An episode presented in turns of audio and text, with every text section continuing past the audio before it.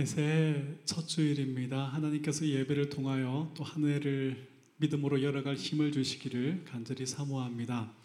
하나님께서 우리에게 주신 말씀은 출애굽기 20장 1절에서 3절까지 말씀입니다. 우리 함께 한 목소리로 같이 읽도록 하겠습니다. 시작. 하나님께서 이렇게 말씀하셨습니다. 나는 너희가 종살이하던 이집트 땅에서 너희를 인도해낸 너희의 여호와 하나님이다. 너희는 나 외에는 다른 신들을 두지 마라. 아멘. 2002년 어, 새해 첫 주일입니다. 한 해가 새롭게 시작되었다고 우리가 새로워지는 것은 아닙니다. 우리는 예수 그리스도 안에서 말씀과 성령으로만 새로워질 수 있습니다. 성령님께서 말씀으로 우리를 새롭게 하심을 우리가 알지만 언제부터 또 어디서부터 다시 시작해야 할지 막막할 때가 있습니다. 그래서 하나님은 1년 또 한 달, 한 주일 이렇게 눈금을 그어 주셨습니다. 새로운 한 해를 여는 이 예배가 말씀과 성령으로 새로워지고 우리의 삶을 하나님의 말씀에 굳게 동여매는 복된 예배가 될 수 있기를 축복합니다. 십계명의 서문에 이어서 오늘은 첫 번째 계명을 살펴보도록 하겠습니다. 십계명은 크게 두 부분으로 나누어집니다. 하이델베르그 교리문답 93문을 함께 읽어보겠습니다. 제가 문제를 읽겠습니다. 십계명은 어떻게 나뉩니까? 두 부분으로 나뉩니다. 처음 부분은 하나님에 대한 우리의 태도를 가르치며 둘째 부분은 이웃에 대한 우리의 의무를 가르칩니다. 십계명은 두 부분으로 나누어져 있습니다. 첫 번째는 하나님에 대한 우리의 태도이고 두 번째 부분은 이웃을 향한 우리의 의무입니다. 지난주부터 지난주에 우리를 구원하신 여호와 하나님에 대한 우리의 태도를 한마디로 요약하면 감사라고 말씀드렸습니다. 성도의 삶을 한마디로 요약하면 구원의 하나님을 향한 감사의 삶입니다. 구체적으로 우리가 어떻게 하나님께 감사하여야 합니까? 첫째, 하나님 외에 다른 신들을 두지 않는 것입니다. 우리가 어떻게 이 계명에 순종해야 합니까? 칼빈은 기독교 강요에서 십계명을 설명하면서 성경에 표현된 명령과 금지에는 말로 표현된 것 이상의 것이 항상 포함되어 있다라고 하였습니다. 성경에서 무엇을 하라 혹은 무엇을 하지 마라 이렇게 명령이나 금지가 나오면 이러한 것들이 가르치는 원래의 의미를 이해해야 합니다. 그리고 더 나아가서 이러한 명령을 주신 의도에 따라서 더 확장된 방식으로 순종하여야 합니다. 그것이 계명을 지키는 것입니다. 예를 들어서 살인하지 말라라고 말씀하셨을 때에는 단순히 다른 사람을 죽이지 않는 것만 어, 말씀하시는 것이 아닙니다. 다른 사람을 죽이지 않는 것으로 나는 계명을 지켰다라고 말할 수 없습니다. 하나님께서 이 계명을 주신 의도는 생명에 대한 존중과 사랑을 위해서입니다. 하나님이 모든 생명의 주관자이심을 우리에게 알려 주시기 위해서입니다. 그렇기 때문에 이 계명은 단순히 다른 사람을 죽이지 않는 것 이상의 것이 있습니다. 이웃을 미워하지 않는 것, 더 나아가서 생명을 소중히 여기고 존중하는 것, 사랑하는 것, 생명의 위협을 느낄 정도로 가난한 이웃이나 주변 나라들의 복지를 위해서 무언가 하는 것까지 여기에 포함되어 있습니다. 우리가 이렇게 성경을 읽을 때 하나님의 계명을 제대로 이해하는 것이 됩니다. 그렇다면 십계명의 첫 계명인 너희는 나 외에 다른 신들을 두지 말라 이 명령에 우리는 어떻게 순종해야 합니까? 첫째 하나님께서 왜 이 명령을 주셨는지를 잘 분별하여서 하나님 외에 다른 신을 두지 않아야 합니다. 둘째 더 나아가서 하나님만 참되게 섬기고 예배해야 합니다. 하이델베르그 교리 문답도 똑같이 우리에게 가르칩니다. 우리 94문을 같이 읽어보겠습니다. 제1계명에서 하나님께서 요구하시는 것이 무엇입니까? 내 영혼의 구원과 복이 매우 귀한 것이기 때문에 나는 온갖 우상숭배, 마술과 점치는 일과 미신, 성인이나 다른 피조물에게 기도하는 것을 피하고 멀리해야 합니다. 더 나아가 유일하고 참되신 하나님을 바르게 알고 그분만을 신뢰해야 하며 모든 겸손과 인내로 그분에게만 복종하고 모든 좋은 것들을 오직 그분에게서만 기대하며 마음을 다하여 그분을 사랑하고 경외하며 그분만 섬겨야 합니다. 그러함으로 지극히 작은 일이라도 하나님의 뜻을 거스리는 일이라면 결코 행하지 않는 것입니다. 앞부분에는 우상을 숭배하지 않는 것, 하나님 외에 다른 신들을 두지 않는 것에 대한 내용이 나오고 이어지는 뒷부분에는 더 나아가서 하나님 한 분 참되게 섬기는 것이 바로 일계명이 요구하는 것이라고 잘 설명해 주고 있습니다. 먼저 우리는 하나님 외에 다른 신들을 두지 않아야 합니다. 이스라엘 백성들이 이 말씀을 받았을 때에 어떤 신들이 있었습니까? 당시 애굽에는 다산이나 풍요를 위해 만들어낸 신들뿐만 아니라 자연 현상이나 날씨, 동물들, 곤충들까지 80여 개가 넘는 신들이 있었습니다. 이집트에 내려진 열 가지 재앙은 그들이 섬기던 신들을 향한 하나님의 심판이기도 합니다. 하나님은 하나님 외에 애굽에서 너희가 섬기든 애굽에서 너희가 보았던 그 신들을 섬기지 말라 말씀하십니다. 광야를 지나서 가나안 땅에 들어갈 때에도 가나안 땅 사람들이 섬기고 있는 바알이나 아스타롯을 섬기지 말라 말씀하십니다. 그런데 바로 이 계명을 주시는 동안 산 아래에서는 하나님의 언약의 백성들이 금송아지를 만들어 놓고 이분이 우리를 이집트에서 구원해 내신 하나님이라 말하며 그 앞에서 춤을 추고 있었습니다. 잠시 모세가 자리를 비우자 뭔가 눈에 보이고 의지하고 기댈 만한 대상이 필요했던 것입니다. 애굽 사람들이 또한 가나안 사람들이 섬기던 신들은 다 없어졌습니다. 그렇다면 더 이상 우상 숭배는 우리와 상관이 없는 것입니까? 아닙니다. 지금도 사람들은 하나님을 떠난 공허함과 미래에 대한 두려움을 해소하기 위해서 수많은 우상들을 만들어 섬깁니다. 한국의 경우 지금도 헤아릴 수 없는 많은 사당과 점집들이 있습니다. 관상, 사주, 팔자, 별자리, 타로점을 쳐주는 곳이 도심 한가운데까지 어, 점령을 하고 있습니다. 사람들은 귀신들이 자기에게 나쁜 영향을 끼치는 것을 막고 싶어 합니다. 자기 앞에 기다리는 나쁜 일들을 피하고 싶어 합니다. 그런데 일반 사람들은 귀신의 세계에 도달할 수 없기 때문에 무당이라는 매개체가 필요합니다. 귀신의 나쁜 영향이나 지금 혹은 앞으로 있을 나쁜 영향에서 구원을 받아야 한다라는 점에서 무속 신앙이나 점을 치는 것도 일종의 믿음의 행위입니다. 종교 행위입니다. 사람들은 구원을 얻기 위해서 무당을 통해서 귀신을 섬기는 것입니다. 현대 사회에 가장 큰 영향을 끼치고 있는 종교가 있다면 과학입니다. 우리가 사는 세상은 질병과 에너지의 부족, 공해, 기근, 급속한 환경 변화로 인한 기후 문제 등 수많은 문제들이 있습니다. 그리고 사람들은 의연 중에 과학이 과학자들이 이 문제를 해결해 줄 것으로 기대를 합니다. 병은 의학이, 에너지 부족의 문제는 자연 과학이, 기근의 문제는 농업이 이 문제를 해결해 줄 것을 기대합니다. 사람들은 과학이 과학자들이 자신과 인류의 문제를 해결해 줄 것이라는 기대와 믿음을 가집니다.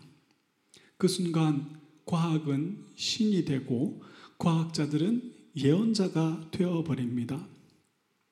성경은 우리에게 생육하고 번성하라 땅에 충만하라 말씀하십니다.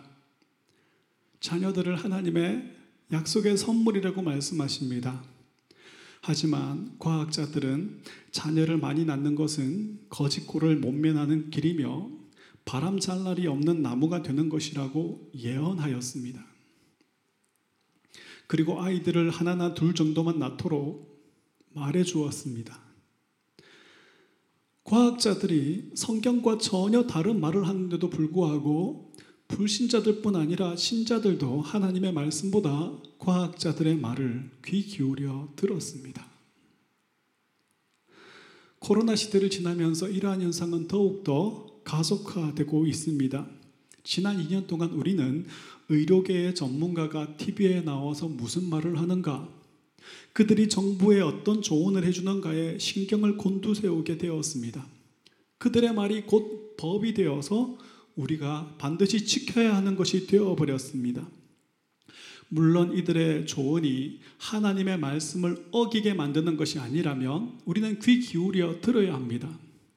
그것이 성경에 말하는 위에 있는 권세에 순종하는 것이 됩니다. 하지만 이들의 말이 하나님의 말씀을 어기게 만드는 것이라면 우리는 하나님 외에 다른 신들을 두지 않아야 합니다.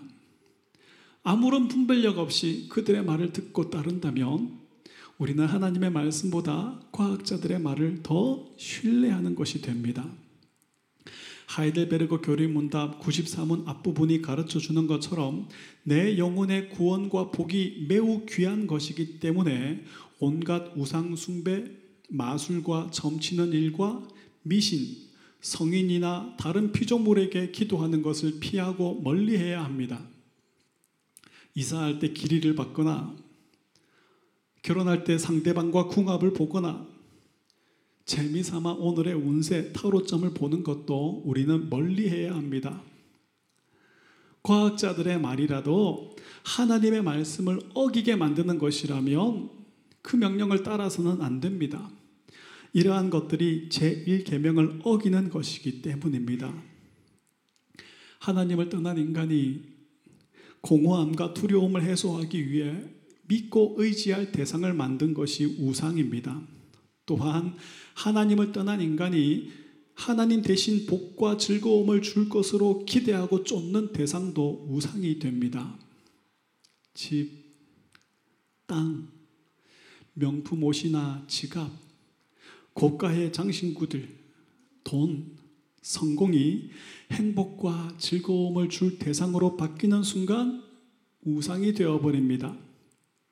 어떤 사람에게는 회사, 친구, 가족, 축구, 게임, 취미 생활이 하나님보다 나에게 더 큰 만족과 즐거움을 주는 대상, 즉, 우상이 될 수 있습니다. 하나님께서 우리에게 주신 것을 감사함으로 누리는 것은 하나님께 영광이 됩니다. 그러나 하나님께서 주신 것들을 혹은 하나님께서 주시지 않은 것들을 하나님처럼 나에게 만족과 즐거움의 대상으로 여기는 것은 우상숭배가 됩니다. 여러분 이것을 잘 분별해 내셔야 합니다. 우리는 항상 우리에게 없는 것을 탐내게 되어 있습니다. 내가 저것을 소유하면 그것이 나에게 만족과 즐거움을 줄 것으로 여기게 됩니다. 그 탐심이 곧 우상숭배라고 바울은 골로새서 3장 5절에서 말하고 있습니다. 요한도 요한일서 2장 15절 16절에서 이렇게 말합니다. 우리 함께 쉬운 성경으로 읽어보겠습니다. 시작. 이 세상과 세상에 속한 것들을 사랑하지 마십시오. 누구라도 이 세상을 사랑하게 되면 그 마음 속에는 하나님의 사랑이 없게 됩니다. 이 세상에는 악한 것들이 있습니다.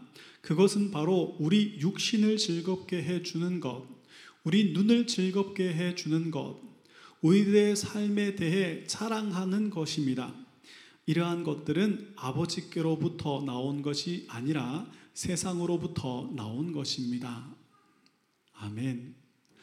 이렇게 우상은 하나님 외에 혹은 하나님을 형상화하여 만들어 놓고 절하는 대상일 뿐 아니라 하나님보다 더 큰 만족과 즐거움을 줄 것이라고 여기는 대상, 나의 힘, 나의 자랑거리로 삼기 위해서 내가 탐내는 대상까지 포함이 됩니다.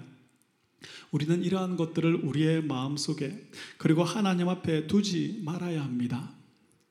그리고 더 나아가서 참되게 하나님을 사랑하며 섬겨야 합니다.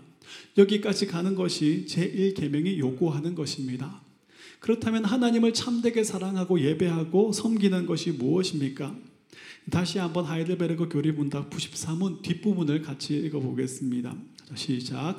더 나아가 유일하고 참되신 하나님을 바르게 알고 그분만을 신뢰해야 하며 모든 겸손과 인내로 그분에게만 복종하고 모든 좋은 것들을 오직 그분에게서만 기대하며 마음을 다하여 그분을 사랑하고 경외하며 그분만 섬겨야 합니다.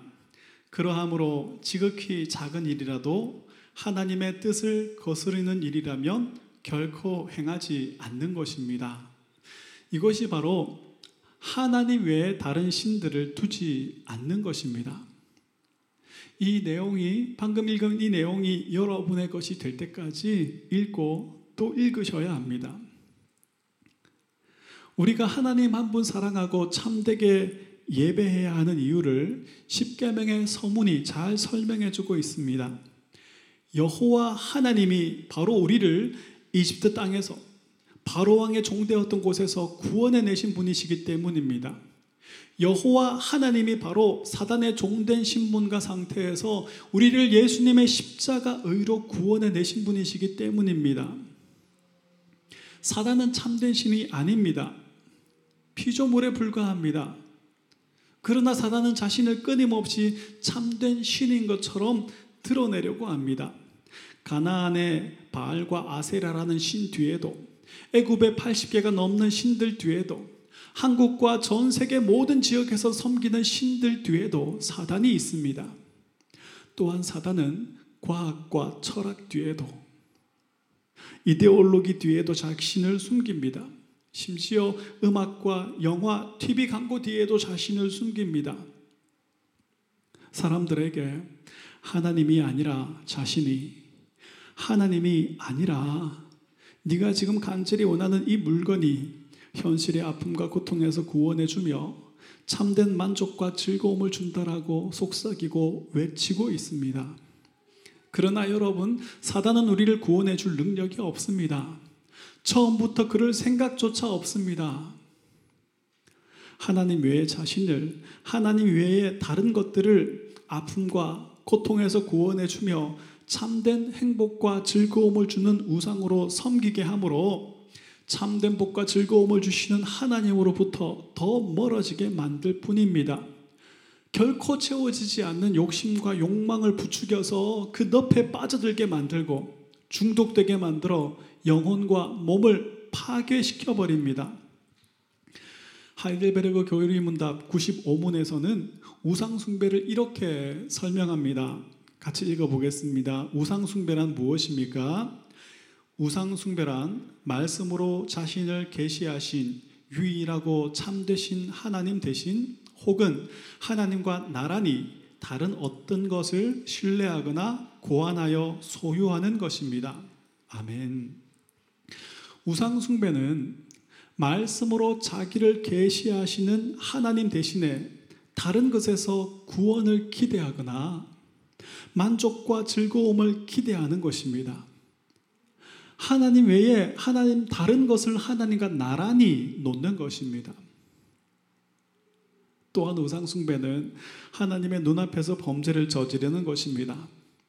우리말 성경에는 나 외는이라고 번역된 부분은 나의 얼굴 앞에서라고 옮길 수 있습니다. 하나님은 우리가 하나님 외에 다른 것에서 구원을 기대하거나 하나님 외에 다른 것에서 만족과 즐거움을 기대하는 것을 하나님의 얼굴 앞에서 우상과 사랑을 나누고 교제를 나누는 것이라고 말씀하십니다. 하나님은 성경을 통해서 자신과 이스라엘의 관계를 결혼 관계로 표현하십니다. 하나님 자신을 신랑으로 이스라엘을 아내로 표현하십니다. 신약 성경에서도 예수님과 교회를 신랑과 신부의 관계로 표현합니다. 그렇다면 우리가 하나님 외에 다른 것에서 구원을 기대하거나 하나님 외에 다른 것에서 만족과 즐거움을 기대하는 것은 남편 몰래 외도하는 정도가 아니라 남편의 눈앞에서 외도를 하는 것과 같습니다. 어려운 일이 생겼을 때에 하나님은 저 멀리 계신 것 같고 그래서 가까이 있는 미신에 빠지거나 무당이나 점쟁이를 찾는 것 재미삼아 별자리 점이나 타로점을 보는 것 사주와 관상을 보는 것 이러한 것들은 우리의 삶을 주관하시는 하나님의 얼굴 앞에서 우리의 몸을 우상에게 내어주는 것과 같습니다. 복권에 우리의 운명을 맡기는 것도 마찬가지입니다. 하나님의 눈앞에서 하나님이 아니라 복권을, 이 운을, 이 돈을 어, 나에게 참된 즐거움을 주는 대상으로 고백하는 것과 같습니다. 과학자들이 하나님의 말씀과 다른 말을 하는데도 분별력 없이 받아들이고 믿는 것도 우주의 창조자이시며 통치자이신 하나님의 얼굴 앞에서 하나님의 말씀보다 저 과학자의 말이 옳습니다라고 하는 것과 같습니다. 이것은 하나님의 얼굴 앞에서 하나님을 없는 분 취급하는 것입니다. 이것이 얼마나 하나님의 마음을 아프게 하는 것입니까? 이것이 얼마나 악한 일입니까? 요셉의 이야기를 보면 보디발의 아내가 요셉을 유혹하는 내용이 나오죠. 어떤 분은 이 부분을 그 시대의 사람들이 신을 이해했던 것을 바탕으로 이렇게 재해석했습니다. 보디발의 아내가 요셉을 유혹합니다. 요셉은 내가 신의 눈앞에서 하나님의 눈앞에서 죄를 범할 수 없다라고 말합니다. 그 말을 들은 보디발의 아내는 잠시 고민하더니 천으로 수건으로 집안에 있는 우상을 뒤집어 씌웁니다. 그리고 말합니다. 이제 신은 우리를 보지 못합니다. 그러자 요셉이 말합니다. 당신의 신은 더 이상 우리를 보지 못하지만 나의 하나님은 여전히 우리를 보고 계십니다. 그리고 그 자리를 피합니다. 여러분, 보디발의 아내에게 잘 보이면 이 힘겨운 노예 생활에서 신분을 상승할 수 있습니다. 지금 이 순간 요셉에게 보디발의 아내는 지금 이 비참한 삶에서 능히 구원해 줄 수 있는 하나님입니다. 그러나 요셉은 하나님 외에 다른 신들을 그의 마음에 하나님의 눈앞에 둘 수가 없었습니다. 하나님은 우상처럼 수건으로 덮는다고 보지 못하는 분이 아님을 그는 굳게 믿었던 것이죠. 사람들은 요셉이 어리석은 선택을 했다 말할 것입니다. 이런 기회가 아무에게나 오는 것이 아니잖아요. 적어도 요셉 정도 생겨야지 이런 기회라도 오는 거예요. 그렇죠? 자주 오는 것도 아닙니다. 그러나 이렇게 그러나 이것이 어리석은 선택이었습니까? 아닙니다. 그는 여전히 노예 생활을 하고 있지만 그리고 바로 이 일 때문에 감옥에 던져지게 되었지만 바로 그 순간 하나님께서는 여호와께서 요셉과 함께 하심으로 그가 형통한 자가 되었다라고 말하고 계십니다. 여러분 이것이 얼마나 놀라운 복입니까? 여러분 우리는 어떻습니까? 아무도 우리를 보고 있지 않을 때에도 우리의 삶의 모든 순간이 하나님의 눈앞에 있음을 알고 말하고 행동하십니까? 어려운 일이 생겼을 때에 보디발의 아내를 돈을 성공을 지금 내가 처해 있는 이 비참한 삶에서 구원해 줄 능력이 있는 것처럼 신뢰하고 의지하고 거기에 기대어 있지는 않습니까?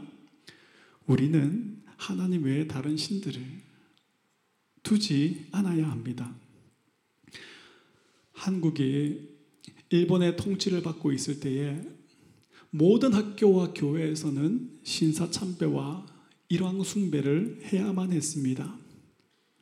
성도들은 하나님 외에 다른 신들을 섬기지 않기 위해서 아이들을 학교에 보내지 않았습니다. 아이들을 온전히 하나님께 맡겨 드린 것입니다. 대부분의 교회들이 신사참배를 하며 핍박을 피하는 길을 선택하고 결정하였을 때에도 일부 교회들은 끝까지 핍박받는 길을 선택했습니다. 하나님의 눈앞에서 다른 신들을 둘 수가 없었기 때문입니다. 이들은 많은 고난을 당하고 죽었지만 우리는 이분들이 어리석은 선택을 한 것이 아님을 잘 알고 있습니다. 이분들은 지금 믿음으로 인내하며 바라보았던 약속의 땅, 그 하나님의 나라에서 비교할 수 없는 큰 위로와 즐거움을 누리고 있기 때문입니다. 예나 지금이나 기독교가 가장 큰 욕을 먹는 이유 중에 하나는 하나님 외에 다른 신들을 두지 않으려 하기 때문입니다. 기독교가 하나님을 여러 신들 중에 하나로 여기면 그들에게 미움받을 이유가 없습니다. 그런데 하나님만 참된 하나님으로 고백하기 때문에 너희의 생각이 좁다. 그것은 부당하다라고 여깁니다. 그러나 성경은 여호와 하나님이 바로 우리를 바로왕, 바로왕의 손에서 사단의 손에서 구원해 내신 유일한 하나님이라고 말씀하십니다. 예수 그리스도 외에 구원을 얻을 만한 다른 이름을 주신 일이 없다라고 말씀하십니다. 우리는 이미 사단에게는 우리를 구원할 능력도 구원할 마음도 없음을 배웠습니다. 사단은 바로 왕처럼 우리를 절망과 좌절로 묶고 채찍질해 댈 뿐입니다. 우리를 구원하실 수 있는 분, 우리를 구원해 내신 분은 여호와 하나님 뿐이심을 우리는 결코 잊지 않아야 합니다. 하나님이 바로 지금 바로의 종되었던 우리를 구원하신 후에 약속의 땅으로 인도하고 계시다라는 것을 우리는 절대로 잊지 않아야 합니다. 하나님께서 우리의 삶에 행하시는 모든 일들은 그분의 사랑에서 나온 것이며 우리의 복과 유익을 위한 것임을 우리는 결코 잊지 않아야 합니다. 이것이 성경이 계시하시는 하나님의 모습입니다. 이러한 것을 바르게 알고 그 구원의 하나님을 즐거이 높이는 것이 교리문답이 말하는 자신을 계시하신 유일하신 하나님을 섬기는 것입니다. 반대로 우리가 이러한 사실을 잘 알지 못할 때 우리는 성경을 펴놓고도 엉뚱한 하나님을 만들어서 엉뚱하게 섬기게 됩니다. 그리고 그것이 하나님 외에 다른 신을 만드는 것이고 우상 숭배를 하는 것이 됩니다. 성경에 등장하는 수많은 사람들과 사건들은 우리를 윤리적이고 도덕적인 사람으로 만들기 위해 기록된 것이 아닙니다. 우리를 향한 하나님의 구원 계획을 바르게 알고 하나님을 참되게 예배하도록 기록된 것입니다. 그런데 우리가 성경을 가지고 윤리적이고 도덕적인 교훈만 얻는다면 하나님을 윤리적이고 도덕적인 삶을 요구하시는 분으로 만드는 것이 됩니다. 이것은 자신을 계시하시는 하나님과 다른 하나님을 만드는 것이고 다른 신을 우리의 마음에 하나님의 눈앞에 두는 것이 됩니다. 그런데도 많은 사람들이 성경을 가지고 윤리적이고 도덕적인 교훈을 얻고 하나님께서 우리에게 이러한 것을 요구하신다라고 말합니다. 어떤 사람들은 하나님을 신비한 영적인 체험이나 하게 해주시는 그런 분으로 만듭니다. 어떤 사람은 하나님을 정성 다해서 복을 빌면 소원을 성취시켜주는 분으로 만듭니다. 하나님을 알지 못하는 사람이 만들어 놓은 우상도 있지만 이렇게 하나님을 안다 말하면서도 엉뚱한 하나님을 만들어낸 것이 우상입니다. 설교자가 착하게 살면 복을 받습니다. 이렇게 하면 신비한 영적인 체험을 할 수 있습니다. 여러분 조금만 더 정성을 다하면 원하는 것을 얻습니다라고 한다면 그는 성경을 통해서 자신을 계시하신 그 하나님을 말하는 사람이 아니라 우상을 말하는 사람입니다. 많은 사람들을 우상 숭배의 길로 들어서게 하는 것입니다. 여러분 이것이 얼마나 두려운 일입니까? 다시 한번 생각해 봅시다. 우리는 하나님께서 자신을 계시하신 방법으로 하나님께서 자신을 계시하신 것으로 하나님을 알아야 합니다. 하나님은 자신을 어떻게 계시하십니까? 우리를 이집트 땅에서 바로 왕의 종되었던 곳에서 구원하여 내신 여호와 하나님으로 자신을 계시하십니다. 예수님의 십자가 의로 우리의 불의함을 덮어서 우리를 의롭다 여겨 주심으로 우리를 구원하신 하나님으로 자신을 계시하십니다. 우리를 구원하신 유일하고 참되신 하나님을 바르게 알고 그분만 신뢰하는 것이 하나님 외에 다른 신들을 두지 않는 것입니다. 모든 겸손과 인내로 그분에게만 복종하고 모든 좋은 것들이 오직 그분에게서만 나오는 것으로 기대하고 마음을 다하여 그분을 사랑하고 경외하는 것이 섬기는 것이 하나님 외에 다른 신들을 두지 않는 것입니다. 지극히 작은 일이라도 그것이 하나님의 뜻에 거스리는 일이라면 결코 행하지 않는 것이 하나님 외에 다른 신들을 두지 않는 것입니다.